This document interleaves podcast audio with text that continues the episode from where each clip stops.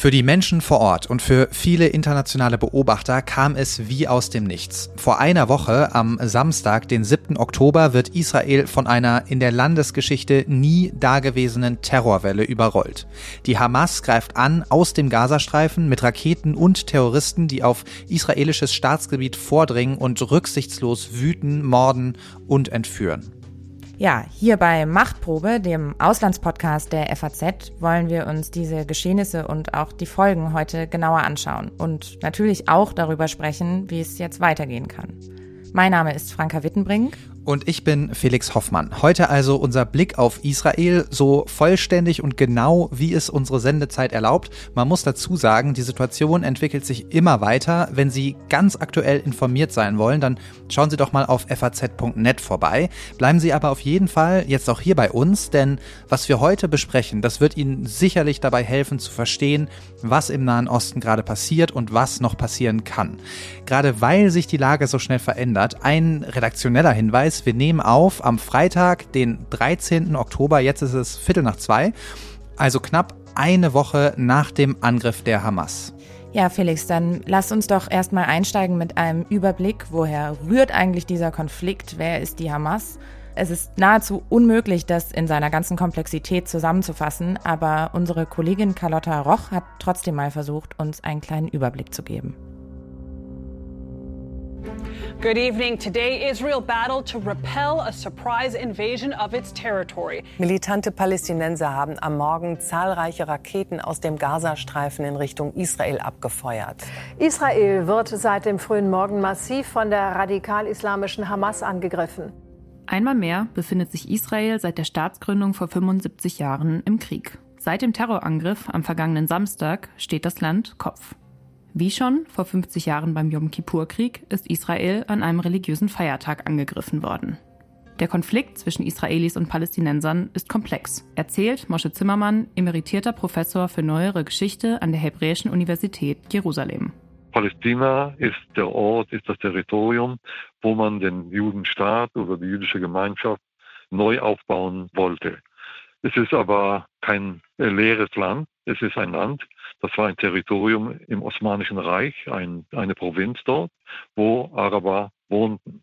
Und die Araber haben parallel zur Einwanderung der Juden nach Palästina das eigene Nationalgefühl und äh, die eigene Nationalgesinnung entwickelt. Und so entstand mit der Zeit neben einer jüdische Nation in Palästina, eine palästinensische Nation in äh, Palästina. Spätestens seit dem Krieg zwischen Israel und den arabischen Staaten, der sogenannte Befreiungskrieg äh, Israels im Jahr 1948 gibt es auf der einen Seite eine israelische Nation, die äh, im Prinzip eine jüdische Nation ist, und auf der anderen Seite eine palästinensische Nation. Und beide, beide beanspruchen für sich eigentlich das gesamte Gebiet Palästina. Das ist eben das Problem.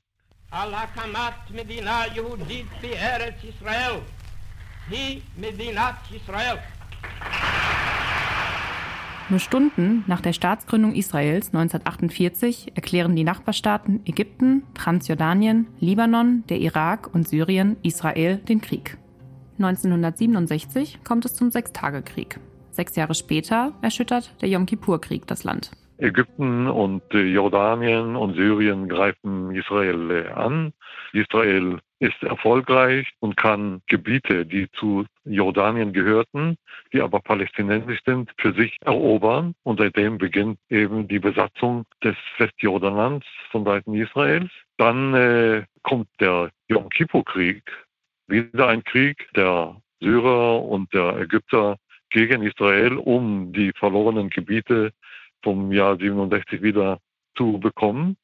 Dieser Krieg ist auch traumatisch für Israel, der aber dazu führt, dass einige Jahre später Ägypten mit Israel einen Frieden schließt. Ägypten erhält seine Territorien, also die Sinai-Halbinsel wieder zurück. Dafür ist Ägypten bereit, mit Israel Frieden zu schließen.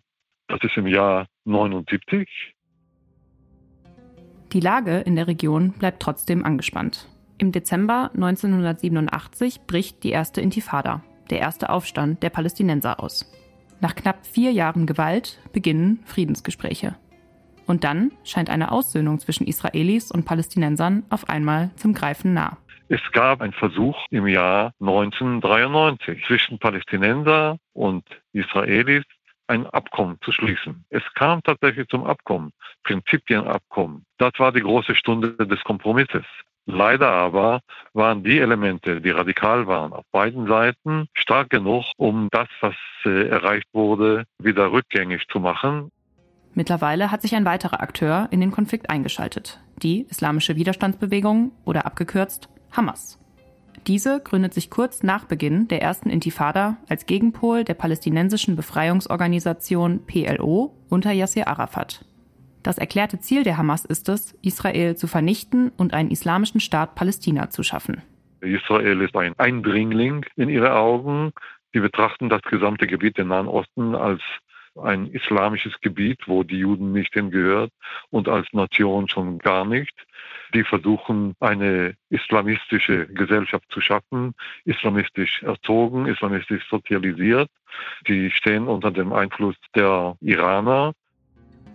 Von den USA und der EU wird die Hamas wegen ihrer radikal-islamistischen Ideologie und ihrem gewaltsamen Widerstand als Terrororganisation eingestuft.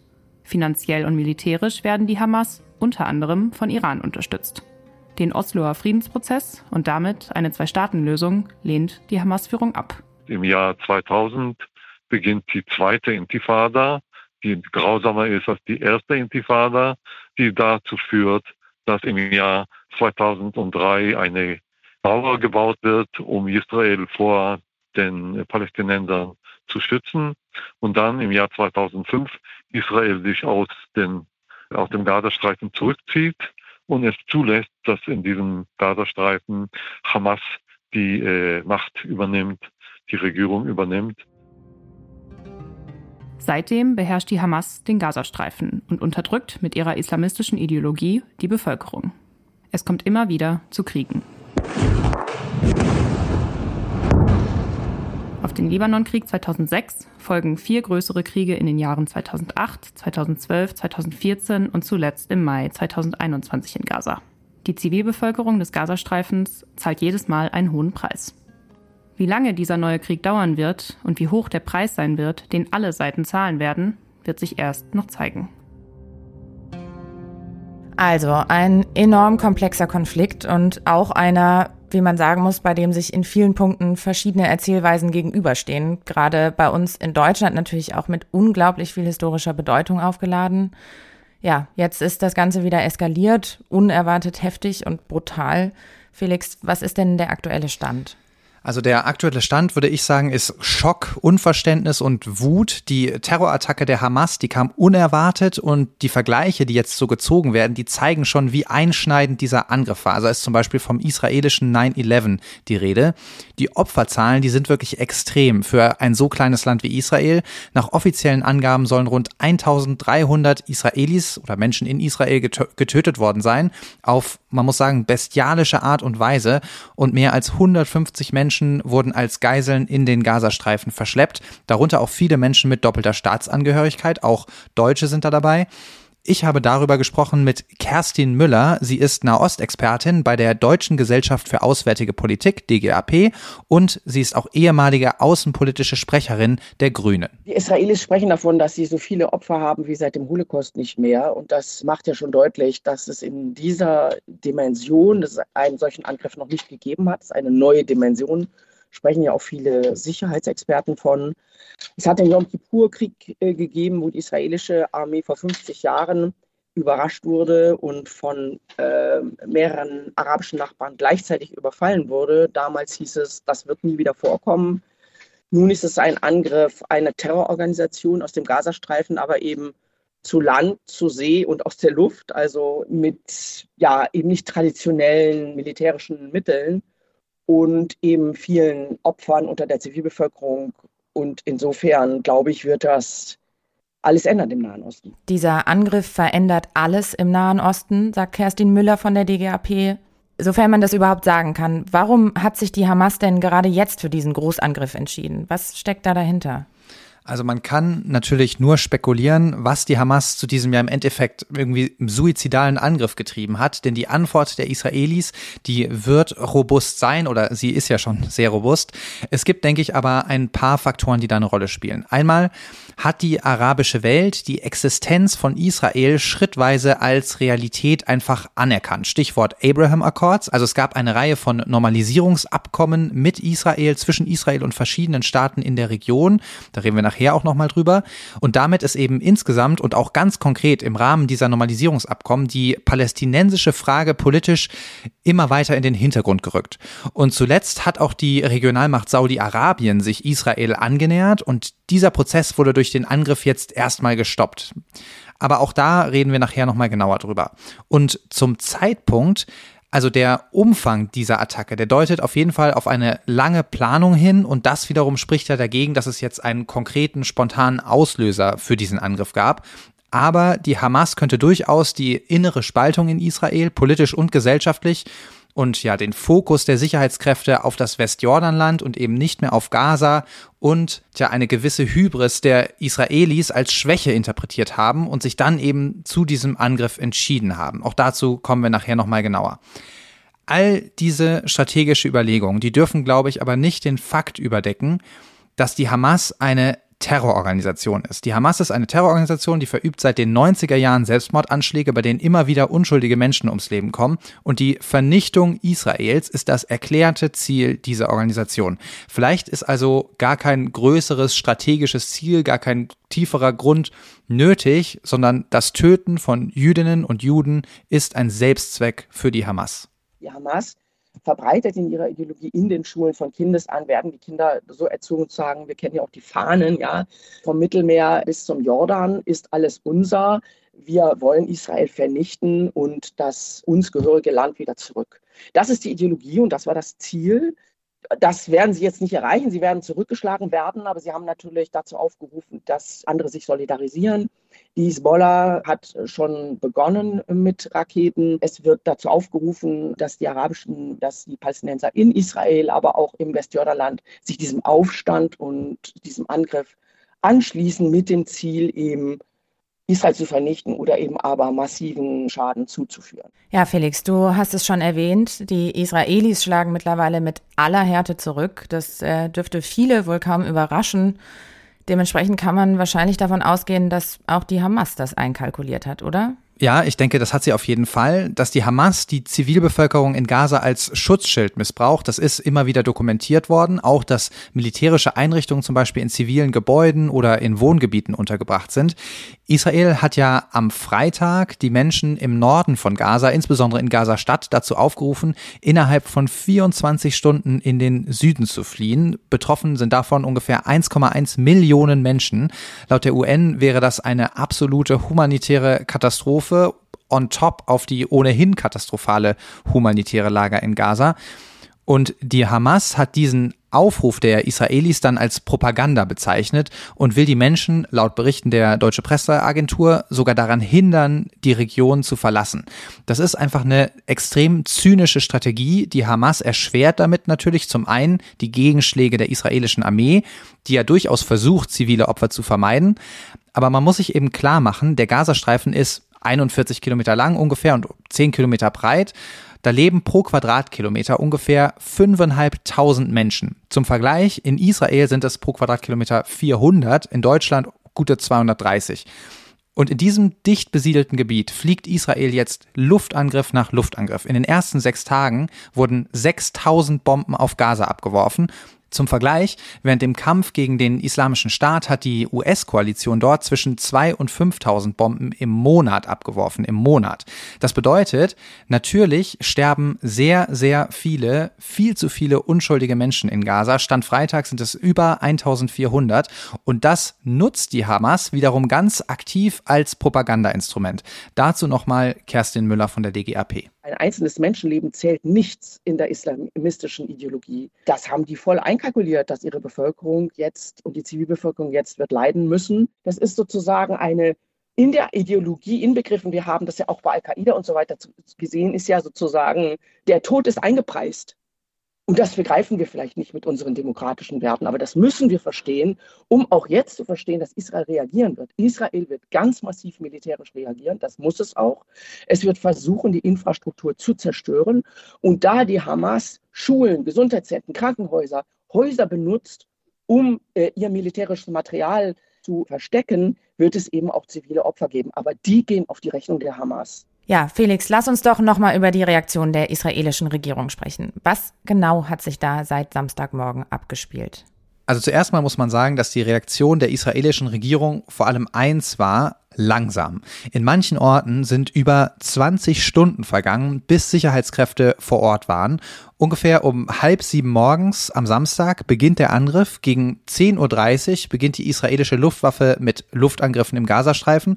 Und um 11.30 Uhr wendet sich Benjamin Bibi Netanyahu, der Ministerpräsident Israels, an die Öffentlichkeit und da findet er ziemlich klare Worte. Bürger Israels, wir befinden uns im Krieg. Nicht in einer Militäroperation, sondern in einem Krieg. Heute Morgen hat die Hamas einen mörderischen Überraschungsangriff gegen den Staat Israel und seine Bürger begonnen. Israel schneidet daraufhin ziemlich schnell dem Gazastreifen und damit eben auch den gut zwei Millionen Menschen, die dort leben, den Strom und das Wasser ab. Es sollen keine Nahrungsmittel mehr dorthin geliefert werden können. Und das sind eben Lieferungen, auf die die Menschen im Gazastreifen zum Überleben absolut angewiesen sind. Außerdem macht Israel mobil. Rund 360.000 Reservisten werden einberufen. Das ist eine der größten Mobilmachungen in der Geschichte des Landes und natürlich ein absoluter Einschnitt für viele Israelis, die zum Teil auch aus dem Ausland, auch aus Deutschland zurückgekehrt sind. Natürlich wirbt Israel auch um internationale Unterstützung und die bekommt es auch, vor allem aus den USA, die zum Beispiel einen Flugzeugträger und mehrere Kampfschiffe ins östliche Mittelmeer verlegen. Großbritannien verlegt ebenfalls Kampfschiffe in die Region. Und außerdem gibt es eine Reihe von Solidaritätsbesuchen, zum Beispiel von US-Außenminister Blinken oder auch Annalena Baerbock, die deutsche Außenministerin, ist jetzt nach Israel gereist. Die ganz unmittelbare Reaktion wird jetzt wohl, Stand heute, eine Bodenoffensive in Gaza sein. Und das ist etwas, was die israelische Regierung eigentlich immer verhindern wollte. Und man muss dazu sagen, über all dem schwebt natürlich die berechtigte Sorge um die Geiseln, die von der Hamas in den Gazastreifen entführt worden sind. Also für Israel ist das eine extrem schwierige Situation. Ja, wir haben es vorhin schon erwähnt, Stand Freitag, die Bodenoffensive steht bevor. Wir werden sehen, wie schnell es dazu kommt oder wie viel Zeit noch ist. Vielleicht schauen wir uns doch noch mal ein bisschen genauer an, sofern man das sagen kann. Was kommt da jetzt als nächstes auf die Menschen in Gaza zu? Also zunächst werden wir vermutlich mehr von dem sehen, was gerade passiert. Luftschläge gegen die Hamas, gegen Kommandopositionen, gegen Waffenarsenale und damit eben auch immer mehr zivile Opfer auf Seiten der palästinensischen Bevölkerung. Das könnte für Israel politisch noch zu einer Herausforderung werden. Zumindest war das in der Vergangenheit immer wieder so. Erklärtes Ziel der israelischen Staatsführung ist ja die Vernichtung der Hamas. Dafür werden Luftschläge aber nicht ausreichen. Also Terrororganisationen kann man nicht aus der Luft besiegen. Das ging bei dem Islamischen Staat nicht, das ging bei den Taliban nicht und bei der Hamas wird das auch nicht gehen, denn ganz Gaza ist mit Hunderten von Kilometern Tunneln unterzogen und die Terroristen, die können sich jederzeit zurückziehen. Und dazu kommt ja auch noch das große und sehr sensible Problem der Geiseln, die müssen befreit werden, wenn das geht, entweder durch Verhandlungen oder mit Gewalt. Und die Hamas hat schon gesagt, Verhandlungen gibt es erst, wenn Israel seinen Gegenangriff einstellt, aber das ist eigentlich keine Option. Die Hoffnung ist jetzt, dass einige Geiseln, zumindest Kinder und Frauen und alte oder kranke Menschen, unter Vermittlung von Nachbarstaaten wie Ägypten oder Katar befreit werden können. Also in der ein oder anderen Form werden vermutlich israelische Bodentruppen bald in den Gazastreifen vorrücken. Das heißt, man muss die Hamas auf ihrem eigenen Gelände konfrontieren. Und wenn man sich jetzt mal anschaut, wie gut dieser Angriff vorbereitet war, dann muss man schon davon ausgehen, dass sich die Hamas auch auf dieses Szenario vorbereitet hat. Also Verteidigungsstellungen, Sprengfallen, Tunnel für Überraschungsangriffe. Und das alles eben in einem dicht besiedelten Gebiet voller Zivilisten, die nirgendwo hin können. Unser Korrespondent in Tel Aviv, Christian Mayer, der sagt dazu Folgendes. Es ist eine ganze Weile her, dass israelische Truppen in solche Arten von Häuserkämpfen verwickelt waren. Das gibt es immer wieder im Westjordanland, in Nablus und Jenin beispielsweise, aber Gaza ist nun doch ein ganzes Stück größer und die Hamas ist dort besser verankert und gut bewaffnet. Es wäre sicherlich eine humanitäre Katastrophe, die dort eintreten würde. Ich bin mir auch nicht sicher, wie leicht das israelische Militär sich dort durchsetzen würde gegen die Kämpfer. Das ist die vorrangige militärische Herausforderung. Eine militärische Herausforderung also, die aber auch schnell zu einer politischen wird, wenn man eben im Kampf der öffentlichen Meinung verantwortlich gemacht wird für die vielen, vielen zivilen Todesopfer. Es gibt auch schon erste Aufrufe zur Mäßigung. US-Präsident Biden zum Beispiel hat gesagt, Israel solle sich an die Regeln des Krieges halten. NATO-Generalsekretär Stoltenberg hat das Recht Israels betont, sich auf Zitat verhältnismäßige Weise zu verteidigen. Kerstin Müller von der DGAP, die sagt dazu Folgendes. Für zivile Opfer im Gazastreifen ist die Hamas verantwortlich, die das, wie gesagt, einpreist. Das werden die Israelis so kommunizieren und ich hoffe, dass auch wir das kommunizieren, dass klar ist in Deutschland, wo wir dann stehen, nämlich an der Seite Israels, nicht? Und nicht jetzt anfangen zu wackeln, zu schwanken. Wir haben die, das Bekenntnis, dass Israel sicherheitsdeutsche Staatsräson ist. Hier wird es unter Beweis gestellt. Hier müssen wir zeigen, dass wir das wirklich ernst meinen. Viele zivile Opfer, auch in Gaza. Wie geht denn die israelische Armee damit um? Die israelische Armee, die versucht natürlich zivile Opfer zu vermeiden. Bisher gab es zum Beispiel immer Warnungen an Bewohner von Häusern kurz bevor diese beschossen werden. In der Vergangenheit ging das per Handy oder manchmal auch über Warnschüsse. Aber erstens ist ja der Strom abgeschaltet und das einzige Kraftwerk im Gazastreifen musste wegen Treibstoffmangel abgeschaltet werden. Wie lange Handys, geschweige denn das Internet also noch funktionieren, ist fraglich. Und in der jetzigen Situation können auch die Warnschüsse nicht mehr garantiert werden. Das berichtet Christian Mayer aus Tel Aviv von einem Briefing der israelischen Armee. Das heißt, dass ein leichter Schuss auf das Dach eines Gebäudes abgegeben wird, sodass die Bewohner wissen, dass sie dieses Gebäude nun innerhalb von wenigen Minuten verlassen müssen maximal zehn Minuten, bis es dann richtig beschossen wird. Aber die Armee hat vor einigen Tagen auch schon gesagt, dass ihre Kräfte gerade so strapaziert sind, dass nicht sichergestellt ist, dass solche Warnungen in jedem Fall ergehen können. Ja, die Stärke der israelischen Armee wird ja immer wieder betont. Aber Christian Mayer hat die Frage auch schon aufgeworfen. Man fragt sich natürlich schon, wie kampffähig die eigentlich wirklich sind. Was kann man denn zu den Erfolgsaussichten sagen? Wie, wie realistisch ist das Ziel, die Hamas wirklich komplett auszuradieren? Also da stellt sich natürlich zuerst mal die Frage, was genau Erfolg, was genau Vernichtung der Hamas eigentlich bedeuten soll. Ein Sieg über die Hamas würde wohl folgendermaßen aussehen. Das müsste wohl heißen, dass man die Führung der Hamas bis hin zur obersten Führungsebene ausschaltet. Und das israelische Militär hat gesagt, sie gehen davon aus, dass auch die politische Führung der Hamas, nicht nur der militärische Flügel, in die Planung dieses Großangriffs involviert war und daran mitgewirkt hat und auch deshalb zur Verantwortung gezogen werden soll. Es hieße wohl, in der momentanen Situation sieht es so aus, als würde wirklich darauf abgezielt, auch wichtige Führer der Hamas zu töten Luftschlägen. Aber so ganz genau will sich die israelische Regierung da auch nicht festlegen. Israelische Politiker, die sagen jetzt immer wieder, dass die Hamas vernichtet und zerschlagen werden soll. In einem offiziellen Statement hieß es dann etwas vage, dass ihre militärischen Fähigkeiten im Gazastreifen so zerstört werden sollen, dass sie auf absehbare Zeit keine Gefahr mehr für Israel darstellt. Also das ist schon ein bisschen weicher. Es ist also nicht ganz klar, was passieren wird oder beziehungsweise was überhaupt angestrebt wird. Und jetzt nehmen wir mal an, Israel besetzt tatsächlich den Gazastreifen, zerstört die Hamas. Dann stellt sich noch eine viel kompliziertere Frage, nämlich was ist der langfristige Plan? Die Hamas herrscht in Gaza, haben wir vorhin gehört im Infoblog. Und die Frage ist, wer sonst soll das machen? Wer sonst soll die Macht übernehmen in Gaza? Israel selbst müsste dann ja die Probleme in Gaza lösen, also die Armut, die Perspektivlosigkeit, die Unterversorgung und all das, während man versucht, eine feindselige Bevölkerung zu kontrollieren. Das sind also viele offene Fragen, berichtet auch Christian Mayer. Will Israel die Kontrolle über den Gazastreifen wieder selbst ausüben? Das heißt, das äh, Gebiet wieder als Besatzungsmacht selbst verwalten, wie es lange Zeit der Fall war? Soll dort irgendeine andere Art von palästinensischer Regierung installiert werden? Das sind alles Fragen, die noch völlig offen sind, wo es auch noch keine Äußerungen äh, von israelischen Politikern gibt. Klar scheint mir bislang nur zu sein, dass das bisherige Arrangement nun wirklich sichtbar nicht funktioniert hat. Ja, das Arrangement hat nicht funktioniert, sagt Christian. Was meint er damit? Also die Hamas hat ja 2007 die Kontrolle über den Gazastreifen erlangt. Da war Israel ganz sicher nicht glücklich drüber, aber es gab einen, wenn auch prekären Status quo.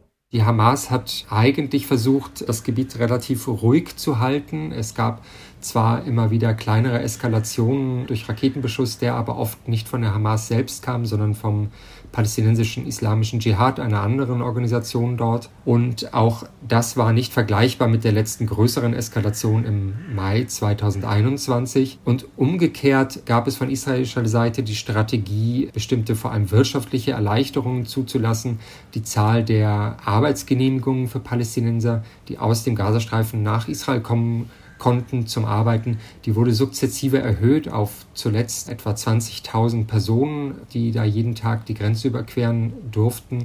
Aber dieser Status quo, der ist eben auf Dauer nicht haltbar. Und dass das so ein bisschen in Vergessenheit geraten ist, das ist vielleicht auch eine Lektion aus diesem schrecklichen Terrorangriff.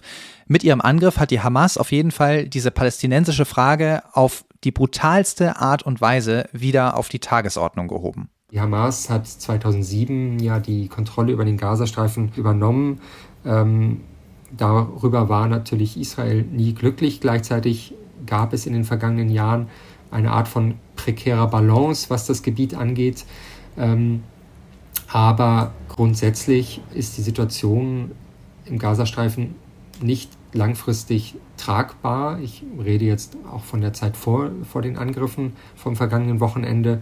Die Zivilbevölkerung leidet zum einen unter der Blockade, zum anderen unter der Regierung. Das ist auch eine Situation, in der Hass natürlich gefördert wird, Hass auf Israel.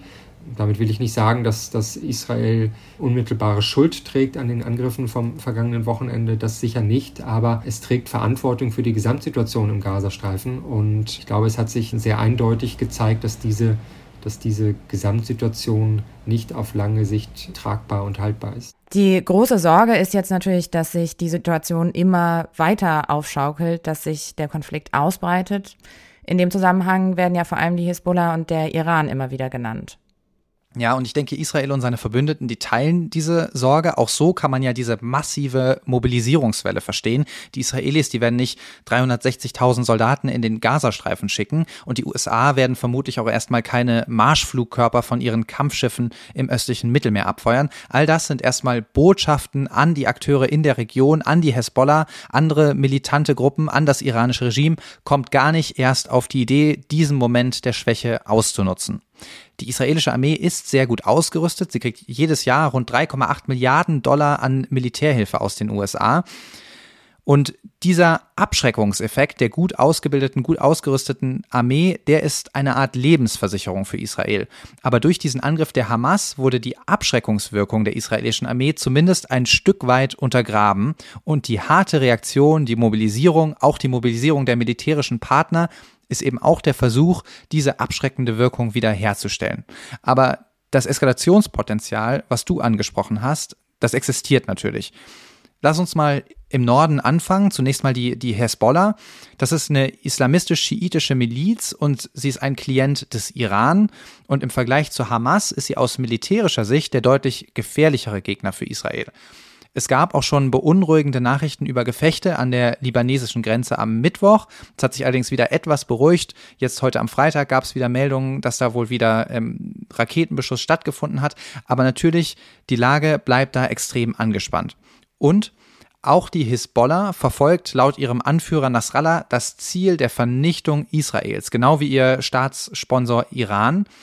Ob der Iran allerdings wirklich Interesse an einer weiteren Eskalation in der Region hat, das ist auf jeden Fall fraglich. Innerhalb der Hisbollah wiederum könnte das anders aussehen. Das berichtet unser Korrespondent im Libanon, Christoph Erhardt. Wie es momentan aussieht, glaube ich, ist es immer noch so, dass eigentlich die Iraner und auch die Hisbollah eigentlich keinen Krieg wollen, also eigentlich keine massive Eskalation wollen. Die Stimmung innerhalb der Hisbollah, ich komme gerade von einem Interview mit einem Kommandeur, die ist anders. Der Mann sagt, wir sind bereit loszuschlagen, morgen wird was passieren, warte mal ab, pass auf, wir sind gerüstet, wir werden, wir werden in jedem Fall gewinnen, wir können eigentlich äh, gar nicht mehr darauf warten. Wir sind neidisch auf die Hamas in Gaza. Das sind so Töne, die kommen quasi aus der Truppe selbst. Das, was Christoph da erzählt, das ist jetzt natürlich nicht unbedingt die Meinung der Führungsriege der Hezbollah, aber es gibt diese Stimmen in der Organisation. Gegen eine weitere Eskalation spricht aber so ein bisschen das bisherige Verhalten der Akteure. Der Iran zum Beispiel dürfte eher das Interesse haben, die Kampfkraft der Hisbollah zu erhalten, auch als Abschreckung gegen ein mögliches militärisches Vorgehen Israels gegen das iranische Atomprogramm. Da bräuchte man die Hisbollah dann natürlich zur Verteidigung. Trotzdem ist das alles natürlich brandgefährlich. Das Verhalten bisher zeugt eigentlich eher davon, dass man versucht, so gut es geht, diesen Konflikt noch auf den Süden des Libanon zu begrenzen. Das Problem ist, je weiter es sich aufschaukelt, je mehr Tote es gibt, je weiter diese, diese Eskalation voranschreitet, momentan ist das eher graduell, aber desto größer wird das Risiko für Fehlkalkulation. Desto größer kann dann die eine Seite annehmen, dass die andere womöglich präemptiv zuschlagen wird und dann will man lieber vorher zuschlagen und dann ist man in so einer Spirale. Es ist ein bisschen wie im Kalten Krieg. Okay, Libanon, die Hisbollah, dahinter der Iran, alles brandgefährlich äh, bisher. Auch hier wieder der Hinweis, Stand Freitag, ja. aber noch nicht eskaliert. Ist aber leider auch nicht die einzige Front, um die sich Israel Sorgen machen muss, oder? Keinesfalls leider. Im Osten Israels liegt ja das Westjordanland mit den palästinensischen Autonomiegebieten dort, nominell, aber nicht praktisch unter Kontrolle der PLO und von Palästinenserpräsident Abbas. Dort ist es in letzter Zeit immer wieder zu heftigen Zusammenstößen gekommen zwischen Palästinensern und der Siedlerbewegung.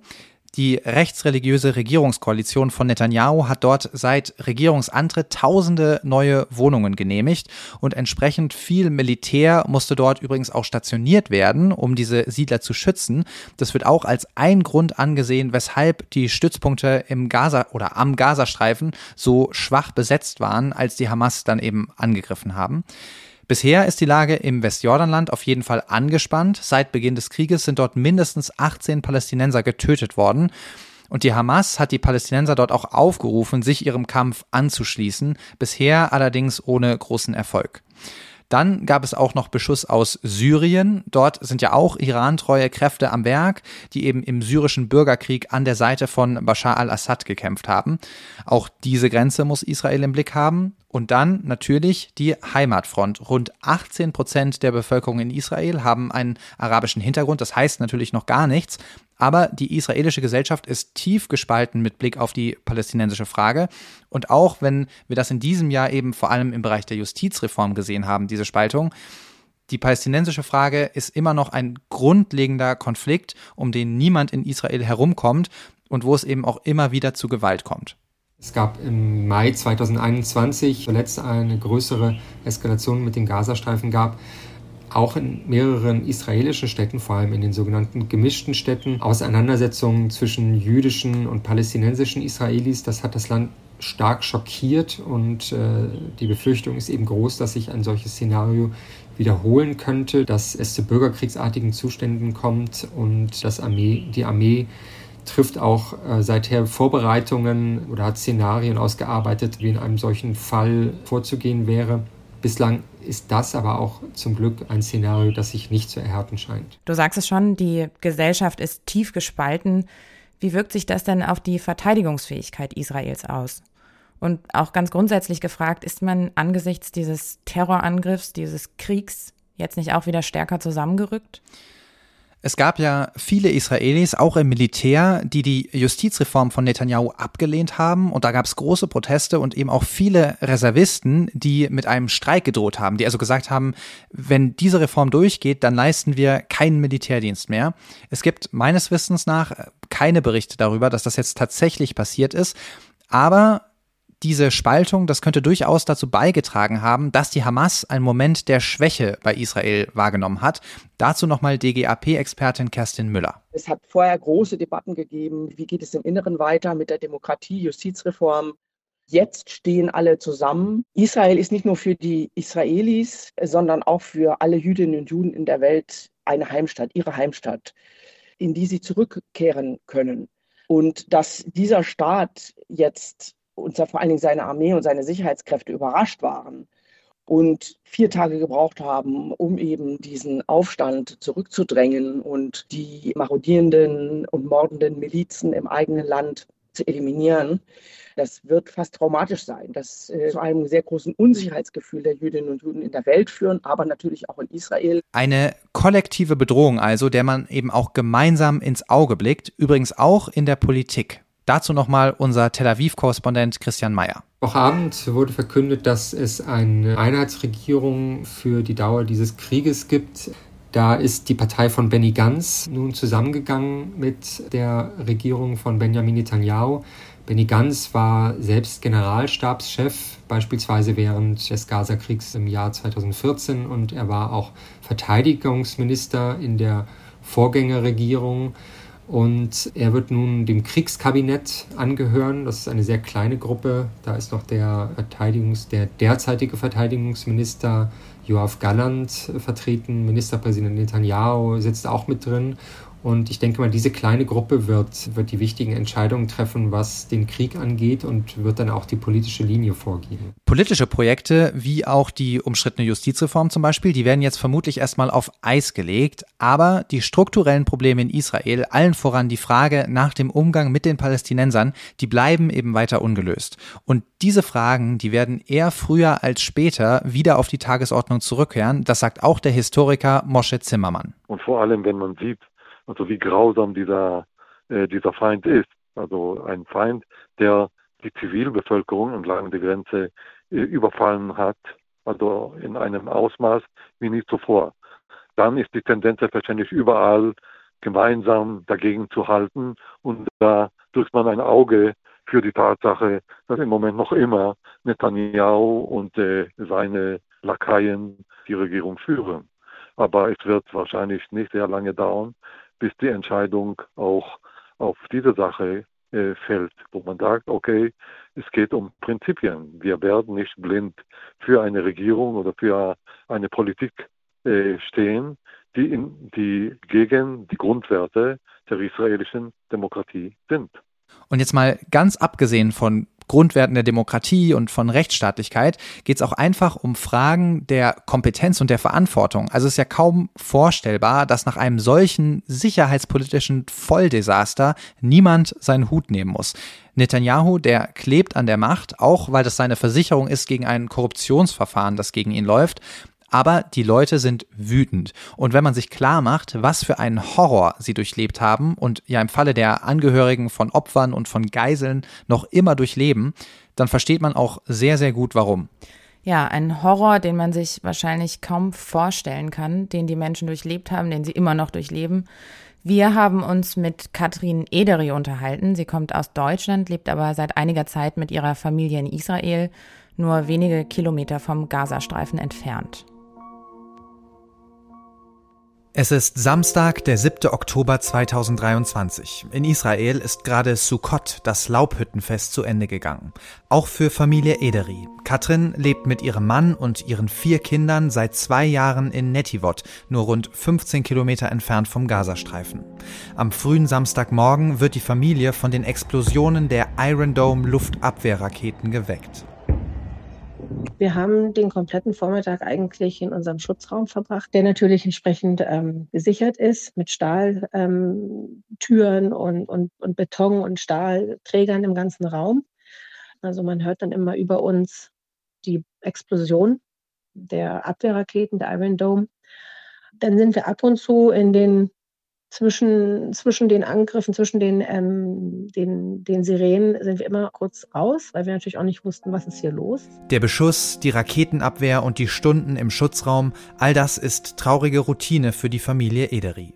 Erst als sie Schüsse hören, wird ihnen klar, dass etwas anders ist als sonst.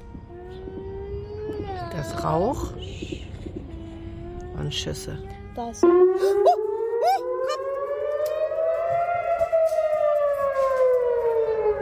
Anna, rein, rein. Komm, Polly, nimm. Komm her, Polly, Polly, Polly. Polly. Der Hund. תהיה בסדר. תני כבר. זוזי. מה נראה לכם שיקרה לפולי? תירגעו. תירגע. Alles nur am Tiraga. Und dann haben wir angefangen, Schüsse zu hören. ähm, Richtung Sterot hin. Immer wieder Salden von Schüssen und ähm, die halten normalerweise Schabbat ein. Dann haben wir aber uns entschlossen, die Handys einzuschalten, um zu gucken, was ist hier los. Das ist nicht normal. Wir hatten auch wirklich Angst, wo kommen die Schüsse her? Und haben dann sozusagen erfahren, dass eigentlich Terroristen eingedrungen sind nach Israel über den Zaun und auch nicht nur ein, zwei Terroristen, sondern von überall. Es ist ein beispielloser Terrorangriff in der Geschichte Israels. Die Hamas beschießt das Land aus dem Gazastreifen mit tausenden Raketen, gleichzeitig dringen Terroristen auf das Staatsgebiet vor. Mit motorisierten Gleitschirmen fliegen sie über den Grenzzaun, sie kommen über die See und durchbrechen die Grenzmauer mit Bulldozern. Was folgt, ist ein unvorstellbares Gemetzel, dem wohl weit mehr als tausend Menschen zum Opfer fallen. Ganze Familien werden ermordet, Kinder und Babys sind unter den Opfern. Die Hamas entführt zudem gut 150 Menschen, verschleppt sie in den Gazastreifen. Katrin Ederi sitzt mit ihren Kindern und ihrem Mann im Schutzraum. Wenige Stunden nach Beginn des Angriffs antwortet Israel mit Luftschlägen im Gazastreifen. Bei jeder Explosion wackeln die Wände. Ich konnte also Gaza direkt am Horizont klare Sicht von unserem Balkon aus sehen. Man hat dann immer wieder äh, Einschläge gehört. Wir sehen von unserem Balkon auch jedes Mal, wenn Raketen geflogen werden und abgeschlagen werden durch das Iron Dome System über Sterot, dann wackeln hier die Wände. Ja, also die Druckwelle spürt man an sich, wenn man draußen steht. Und so ist das eigentlich die letzten zwei Tage auch weitergegangen. Die Opferzahlen sind extrem, besonders für ein kleines Land wie Israel. Gut 1300 Tote aktuell. Das wäre, als würden in Deutschland an einem Tag rund 12.000 Menschen von Terroristen ermordet. Viele Menschen haben Angehörige verloren auf brutale Art und Weise. Zum Sinnbild der grenzenlosen Brutalität wird das Musikfestival Supernova in der Wüste Negev. 260 Menschen werden dort umgebracht. Die Hamas macht Jagd auf die Festivalbesucher. Es wird vergewaltigt und entführt. Auch Katrin Ederi hat dort ein Familienmitglied verloren. Wir haben seit drei Tagen eigentlich kaum geschlafen. Aufgrund der Sorge, was, was kommt? Was kommt jetzt? Wohin, wohin geht das? Hm? Wird das noch größer? Ist das erst der Anfang? Geht das so weiter und ist irgendwann dann zu Ende? Das ist diese Ungewissheiten. Und dann haben wir heute auch noch ähm, die Tochter von der Cousine meines Mannes ist also ist der, die Leiche gefunden worden. Die war auf diesem auf diesem Naturfestival, ähm, Nature Festival. Ähm, die hat man jetzt nach wirklich drei Tagen dann gefunden. Der Terrorangriff hat das Leben in Israel auf den Kopf gestellt. Die Regierung verhängt noch am Samstagvormittag den Kriegszustand. Man denkt, es ist so ein Traum, man wacht hier nochmal auf, aber man wacht halt nicht mehr auf. Es ist halt wirklich die krasse, traurige Horrorrealität, mit der wir uns hier gerade in Israel äh, befassen müssen.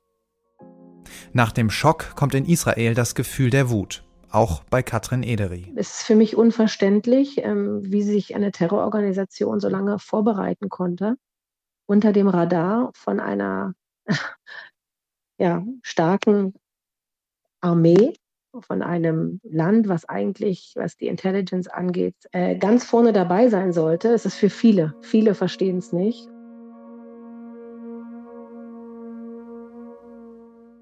Viele verstehen es nicht, sagt Katrin Ederi. Wie sind denn so deine Einschätzungen? Wie konnte das passieren?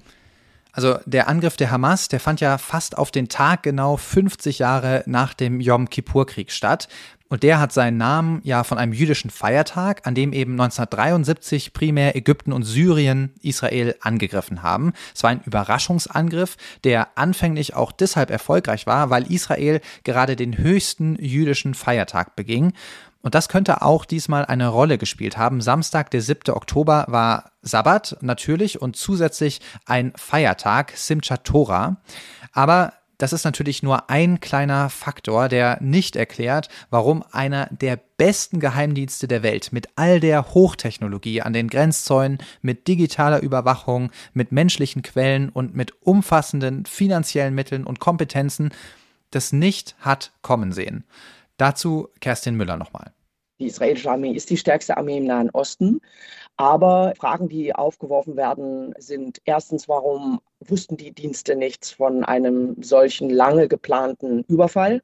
Es hat ja wohl Hinweise gegeben. Und zweitens, äh, warum äh, hat die Armee auch, warum war sie nicht da und warum hat sie so lange gebraucht, um dann in den Orten, in den Gemeinden vor Ort die Menschen auch zu schützen und die Milizen zu bekämpfen? Es sagt etwas äh, über diesen Überraschungseffekt, darüber, dass sie nicht vorbereitet waren, möglicherweise diese Regierung zu sehr mit sich selber beschäftigt war Iran wurde immer als Bedrohung erkannt, vor allen Dingen durch Netanyahu und den Likud. Aber was man nicht gemacht hat, ist offensichtlich vor der eigenen Haustür zu erkennen, wie gefährlich die Hamas geworden war, gesponsert durch den Iran. Und all diese Fragen, die werden natürlich, die Diskussion beginnt ja jetzt schon in der israelischen Gesellschaft, aber da gehe ich fest davon aus, dass das bis sozusagen ins Letzte hinein analysiert und aufgearbeitet wird. Ja, da bleiben also konkret noch ziemlich viele Fragen offen. Das wird auch auf jeden Fall nochmal politisch spannend in Israel. Es gab gerade eine Umfrage von der Jerusalem Post, einer äh, Zeitung in Israel. Da haben 86 Prozent der befragten Israelis gesagt, dass der Angriff ein Scheitern der Regierung sei. Das sagen sogar 79 Prozent der Regierungsanhänger. Und insgesamt 56 Prozent wollen, dass Netanyahu nach dem Ende des Krieges zurücktritt. Allerdings ist es tatsächlich auch eine offene Frage, ob der Fehler beim Geheimdienst liegt oder bei der Politik. Also die Frage ist, wurde nicht gewarnt oder wurde nicht auf Warnungen gehört? Und dann ist ja nochmal eine weiterführende Frage, warum das Militär so schlecht auf dieses Worst-Case-Szenario vorbereitet war. Da könnte eben auch eine Rolle gespielt haben, dass man sich der eigenen militärischen Übermacht und dieser Abschreckungswirkung ein wenig zu sicher war. Das ganz grundlegende Problem bleibt aber, denke ich, der Nahostkonflikt an sich. Dieser Konflikt um das Land Israel, auf das eben zwei Völker Anspruch erheben. Und solange dieser Konflikt nicht gelöst wird, irgendwie wird es immer wieder zu Gewaltausbrüchen kommen.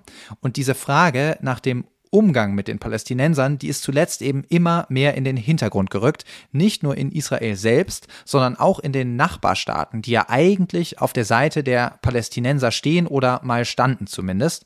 Das berichtet auch unser Korrespondent für die arabischen Länder in Beirut, Christoph Erhardt. Ich glaube aber generell, dass es tatsächlich einen Unterschied gibt zwischen, sagen wir mal, einer Rhetorik und dem, was man wirklich dafür einsetzt, die, diese palästinensische Frage zu lösen. Ich glaube auch, dass die Dringlichkeit, mit der da nach einer Lösung gesucht wurde, jetzt in den vergangenen Jahren nicht so groß war. Und wir haben ja gesehen, dass zum Beispiel die Vereinigten Arabischen Emirate oder Bahrain die Abraham Accords, also die Normalisierungs- Abkommen mit Israel geschlossen haben, völlig unabhängig von der palästinensischen Frage. Da haben ganz andere Erwägungen eine Rolle gespielt. Es ist immer ein emotional besetztes Thema. Gerade zum Beispiel Katar ist da ein sehr lautstarker Unterstützer der Palästinenser in jedem Fall. Aber das ist ganz oft eben nur, nur Symbolik in der Region und, und schlägt sich weniger in Taten nieder. Nur noch Lippenbekenntnisse also zur palästinensischen Sache. Und jetzt eben die volle Eskalation. Wie haben sich denn die Staaten in der Region jetzt mit Blick auf den Terrorangriff der Hamas positioniert? Also da gibt's einmal die Staaten, die eben Normalisierungsabkommen mit Israel unterschrieben haben, die sogenannten Abraham Accords. Und hier muss man sagen, hat sich doch auf jeden Fall etwas bewegt. Die Israelis haben ja zumindest insofern schon mal erreicht, dass die Reaktionen zum Beispiel aus den Emiraten und Bahrain relativ verhalten ausgefallen sind und neutraler ausgefallen sind als in, in anderen Ländern zum Beispiel. Und man sieht auch, wenn man sich jetzt aus dem, aus dem Reich der, der, der sozialen Medien, wenn man sich das anschaut, das, das hat auch äh, die israelische Presse dankbar aufgenommen, dass es da durchaus Stimmen gibt, die diesen palästinensischen Terrorismus sehr viel klarer verurteilen, als es vielleicht noch vor ein paar Jahren geschehen wäre. Hier also ein kleiner diplomatischer Win für Israel, aber insgesamt hat die Hamas Israel bei den Bemühungen, seine Beziehungen zu den Nachbarstaaten, insbesondere zu Saudi-Arabien, zu verbessern, auf jeden Fall einen Strich durch die Rechnung gemacht. Eine Normalisierung zwischen Israel und der Regionalmacht Saudi-Arabien, die war durchaus im Gespräch und die wäre ein großer Gewinn gewesen für Israel, für Israels Sicherheit und eben auch für die Saudis. Die hätten profitiert, weil sie da ziemlich viel hätten rausholen können als Gegenleistung von den US-Amerikanern. Und jetzt liegt diese Normalisierung eben auf Eis. Saudi-Arabien kann nicht ignorieren, was dort im Gazastreifen passiert. Saudi-Arabien kann die Beziehungen nur schwer, nur sehr, sehr schwer normalisieren, ohne überhaupt eine Lösung für die palästinensische Frage damit zu verbinden. Und die Bilder, die jetzt aus dem Gazastreifen kommen, die machen das natürlich umso schwieriger, weil sie natürlich eine entsprechende Reaktion in der arabischen Welt hervorrufen, auch in der saudischen Bevölkerung hervorrufen. Und Saudi-Arabien als eben auch islamische Führungsmacht, wo die heiligen Stätten des Islams liegen, kann nicht so einfach über diese palästinensische Sache hinwegsehen, wie zum Beispiel die Vereinigten Emirate das können oder Bahrain.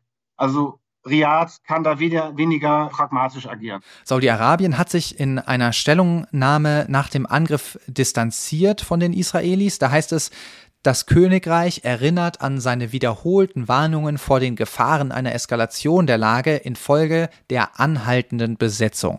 Die Saudis geben den Israelis also auf jeden Fall mal eine Mitschuld an dieser Eskalation und damit dürfte die Annäherung an Israel, wie gesagt, erstmal vom Tisch sein. Und das wiederum dürfte den Iran freuen, denn eine Allianz Saudi-Arabien-Israel, das wäre zuallererst mal eine Anti-Iran-Allianz gewesen. Ja, wichtiges Stichwort Iran. Über dessen Rolle wird ja viel spekuliert. Wie kann man das zusammenfassen? Was lässt sich dazu sagen? Also gesichert lässt sich sagen, dass der Iran sich angesichts dieser brutalen Morde, der Vergewaltigung, der Entführung von unschuldigen Israelis hoch erfreut geäußert hat. Netanyahu, der müsste jetzt, Zitat, schwimmen lernen, hat der General der Revolutionswächter gesagt. Das ist eine Anspielung auf ein gängiges Bild, wonach die Iraner die Israelis ins Meer treiben wollen.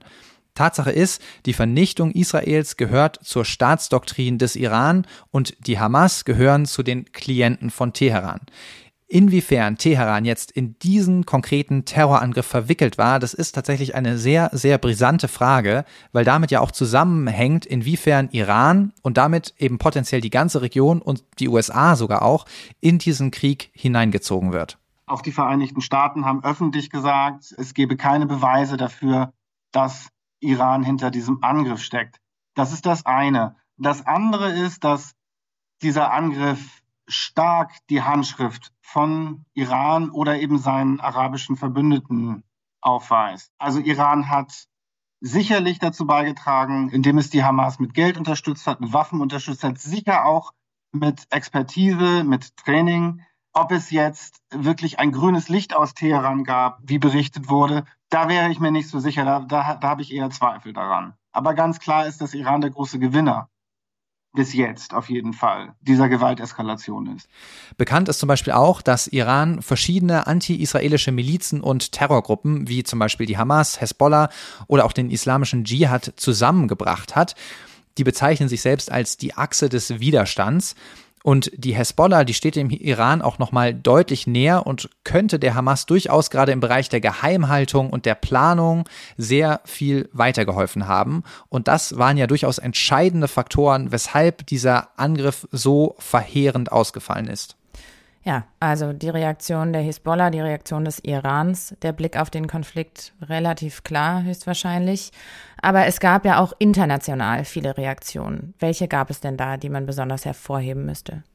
Also ich denke, besonders wichtig ist hier natürlich die Reaktion der USA. Die Beziehungen zwischen den Regierungen Biden und Netanyahu, die waren zuletzt eher kühl, insbesondere wegen der Justizreform. Aber US-Präsident Biden hat nach dem Angriff sehr klare Worte gefunden. In this moment, we must be crystal clear. We stand with Israel. We stand with Israel.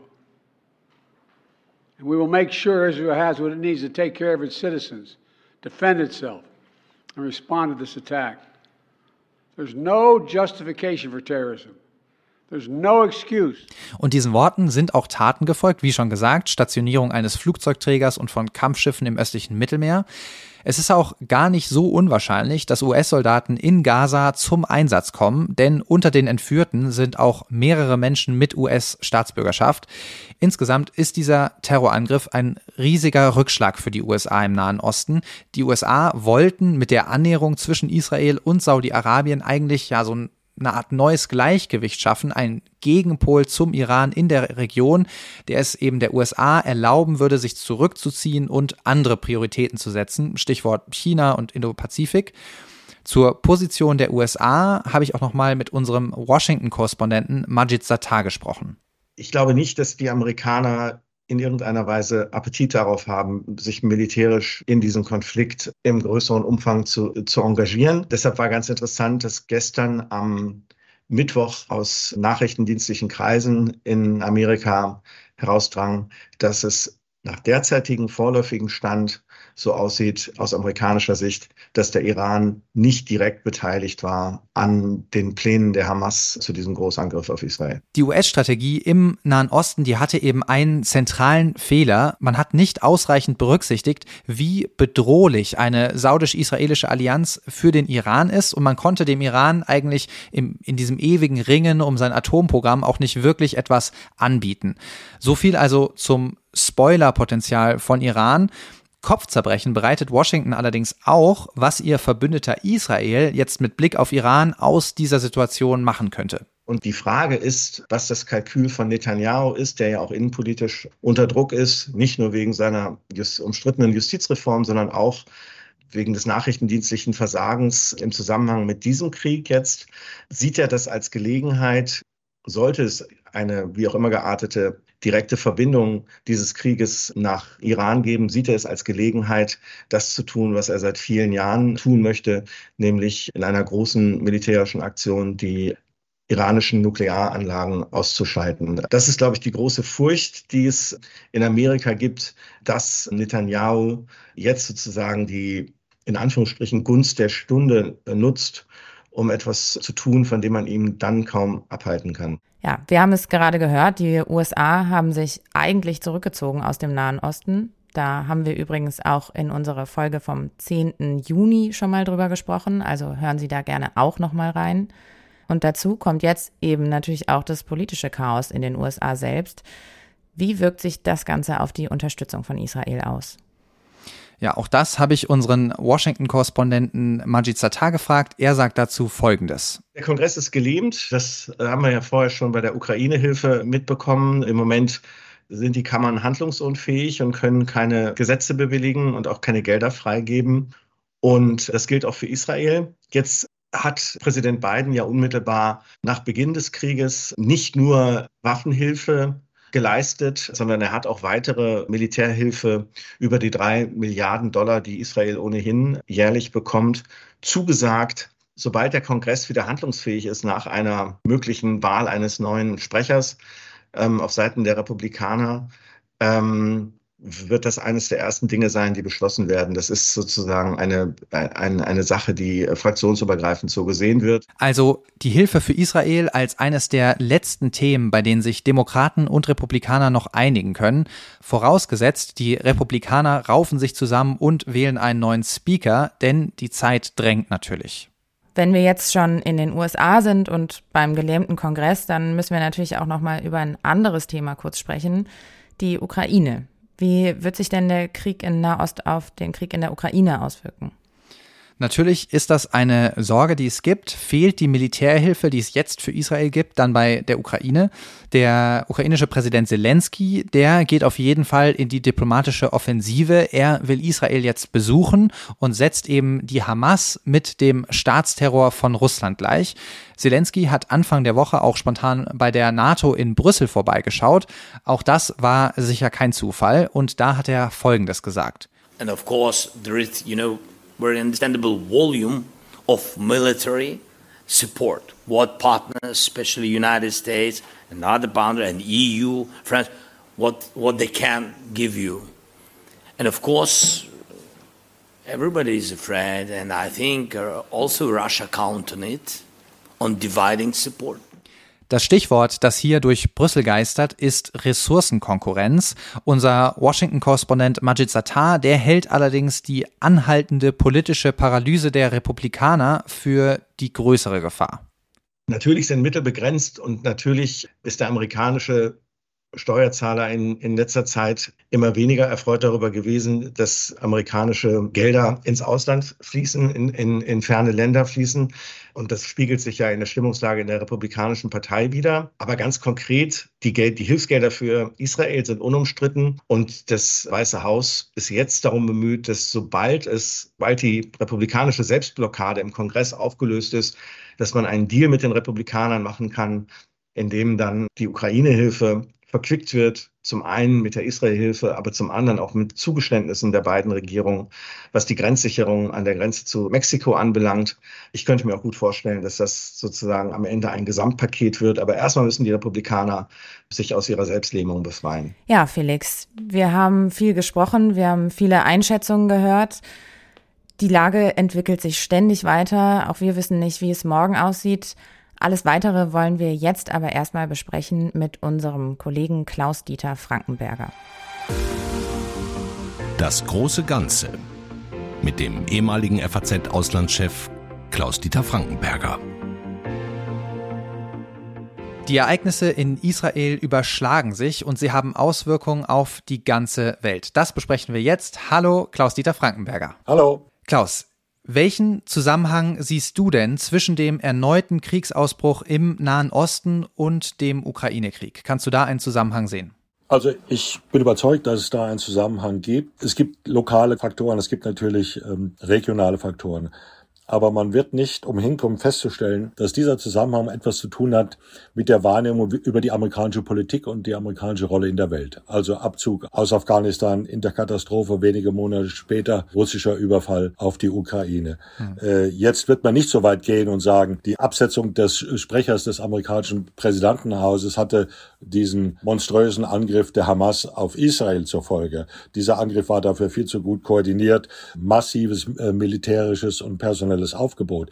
Aber es ist schon auffällig, auffällig, dass es im Mittleren Osten die Warnung gibt, die Amerikaner sind äh, auf dem Weg des Rückzugs, haben sich zurückgenommen, rückgezogen und ihre Politik ist dysfunktional. Und diese Dysfunktionalisierung der amerikanischen Politik, die beobachten wir ja schon seit einiger Zeit und die ist real. Und wie das beispielsweise mit dem amerikanischen Repräsentantenhaus weitergeht, das weiß im Moment niemand. Gleichzeitig, und das ist der zweite große Strang in der weltpolitischen äh, Kräfteverschiebung gibt es ja einige Leute, die sagen, mit diesem Rückzug der, der Vereinigten Staaten kommt das globale Ordnungssystem ins Wanken. Es erodiert und an dessen Stelle sehen wir die Konturen eines multipolaren Systems.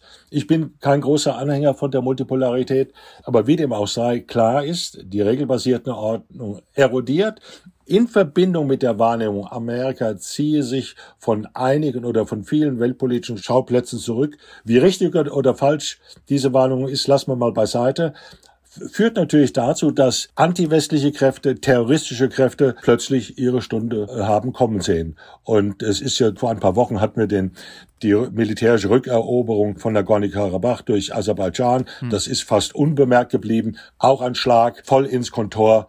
Und wir sind entsetzt. Wir schicken Waffen, was jetzt an Israel anbelangt und an die Ukraine.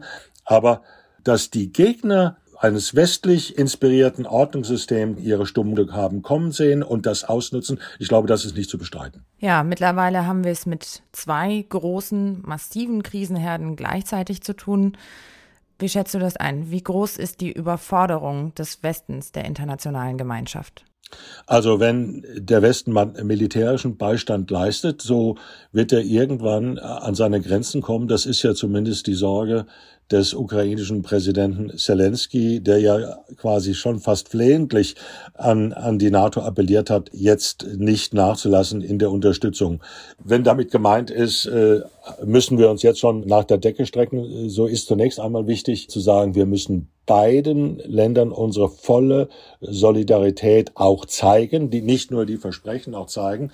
Wir müssen sie unterstützen mit dem, was diese Länder brauchen. Wir dürfen in der Unterstützung für die Ukraine nicht nachlassen, denn sonst hat die Terrorpolitik Russlands Erfolg, sonst lassen wir Israel in einer beispiellosen Krise seiner Existenz im, im Stich und das dürfen wir auf keinen Fall. Und dann sind es Regime wie das Mullah-Regime in Teheran, das sozusagen der, der Unterstützer, partielle Finanzier und mit Sicherheit aber Ausrüster der Hamas ist, die haben sich dann einen schönen Tag gemacht. Und das sollten wir nicht zulassen, wenn ich das mal so salopp äh, so formulieren kann.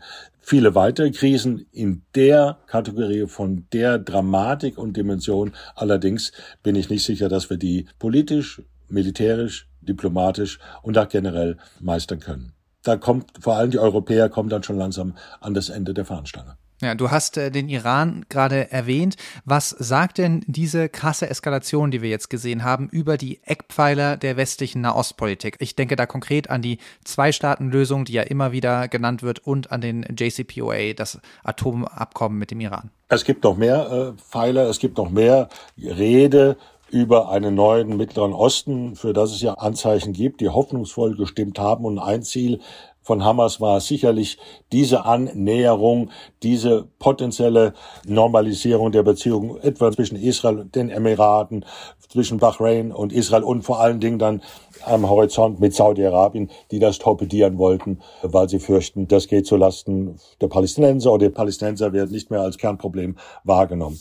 Äh, unsere Nahostpolitik, ich will nicht sagen, dass sie gescheitert ist. Das Atomabkommen hatte ja bis zur Kündigung durch Präsident Trump äh, ja durchaus etwas Positives. Es hätte das iranische Atomprogramm eingefroren für 10 bis 15 Jahre. Äh, die Zwei-Staaten-Lösung sehe ich im Moment nicht mehr. Das entpuppt sich immer mehr als eine Illusion. Und äh, im, im Lichte dessen, was in den kommenden Tagen, Wochen noch möglicherweise alles geschehen wird, äh, ist das etwas, was ich am Horizont ehrlich gesagt äh, verschwinden sehe. Iran kann man auf der anderen Seite eindämmen.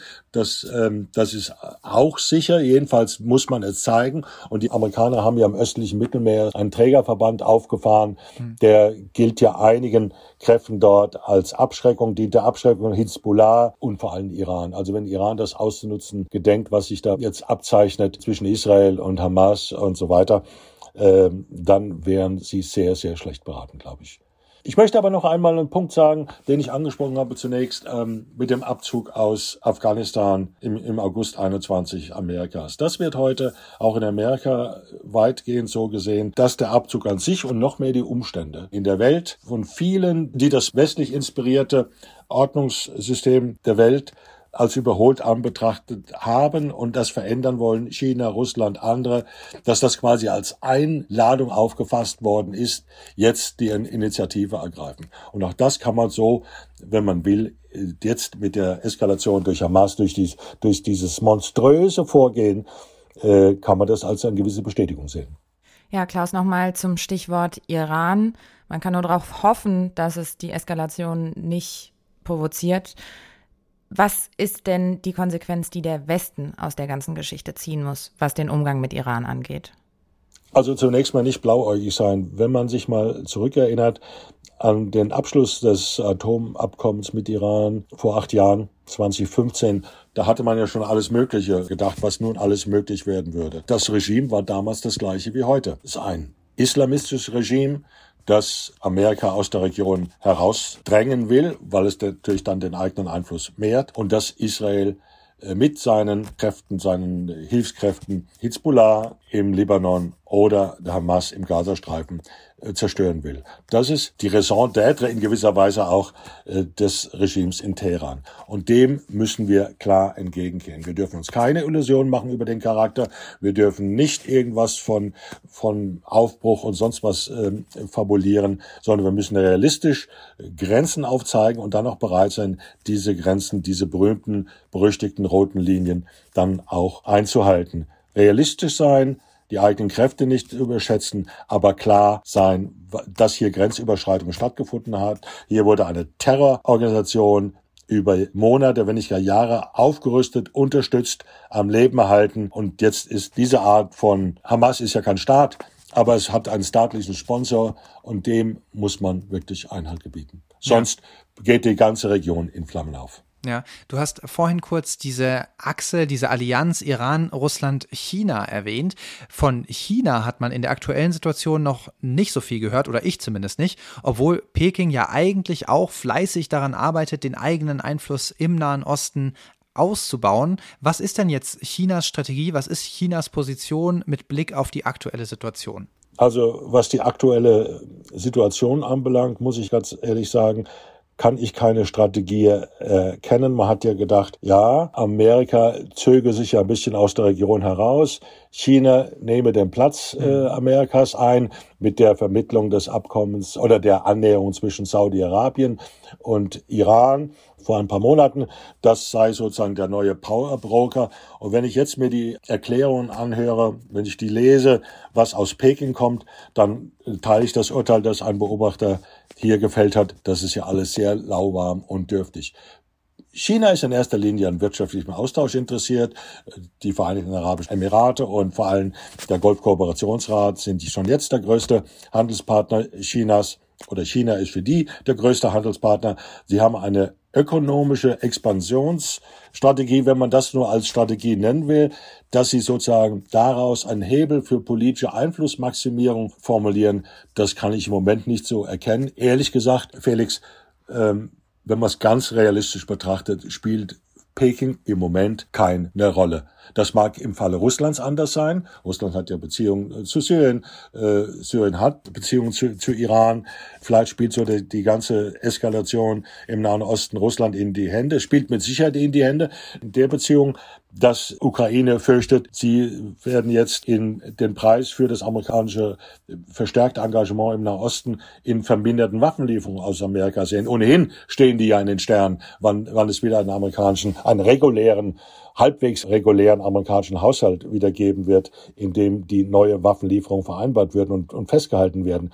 Aber China ist im Grunde als Krisenmanager ja. abwesend. Ja. Da spielen vermutlich viel mehr eine Rolle Katar, was die äh, Vermittlung über die Freilassung der Geisel anbelangt, Türkei, das sich ja auch den arabischen Ländern wieder angenähert hat, spielt möglicherweise auch eine größere Rolle. Aber das ist natürlich so. Dürfen wir uns auch von chinesischen Geräten nicht ins Boxhorn jagen lassen. Ja, die haben die Vermittlung zwischen Saudi-Arabien in Gang gesetzt, haben sie abgedichtet gegen Einflussversuche. Und jetzt gibt's einen massiven, einen massiven Ausbruch von Gewalt eben gegen auch diese Vermittlung, gegen eine Annäherung zwischen Saudi-Arabien, Iran, gegen eine Annäherung zwischen Saudi-Arabien vor allen Dingen, wie es vorgesehen ist, und Israel. Und China fällt im Moment nicht mehr an, als brav zu sagen, alle Seiten sollten die Gewalteskalation vermeiden. Das ist kein aktives Krisenmanagement. Ja, auch ohne China ist die Lage ja schon kompliziert genug, aber mit dir haben wir einen kleinen Überblick zumindest bekommen. Vielen lieben Dank, Klaus, für deine Zeit und deine Einblicke. Vielen Dank. Ich danke euch. Das war's für heute von uns vom FAZ Auslandspodcast Machtprobe. Vielen Dank fürs Zuhören. Wir und Sie wahrscheinlich auch behalten die Lage weiter im Blick. Wenn es Ihnen gefallen hat, wenn Sie was gelernt haben, dann lassen Sie uns doch ein Abo da und am besten auch eine Bewertung in Ihrem Podcast-Player. Das hilft nämlich auch anderen, unseren Podcast zu finden. Wir hören uns wieder in zwei Wochen. Bis dahin, ciao. Tschüss.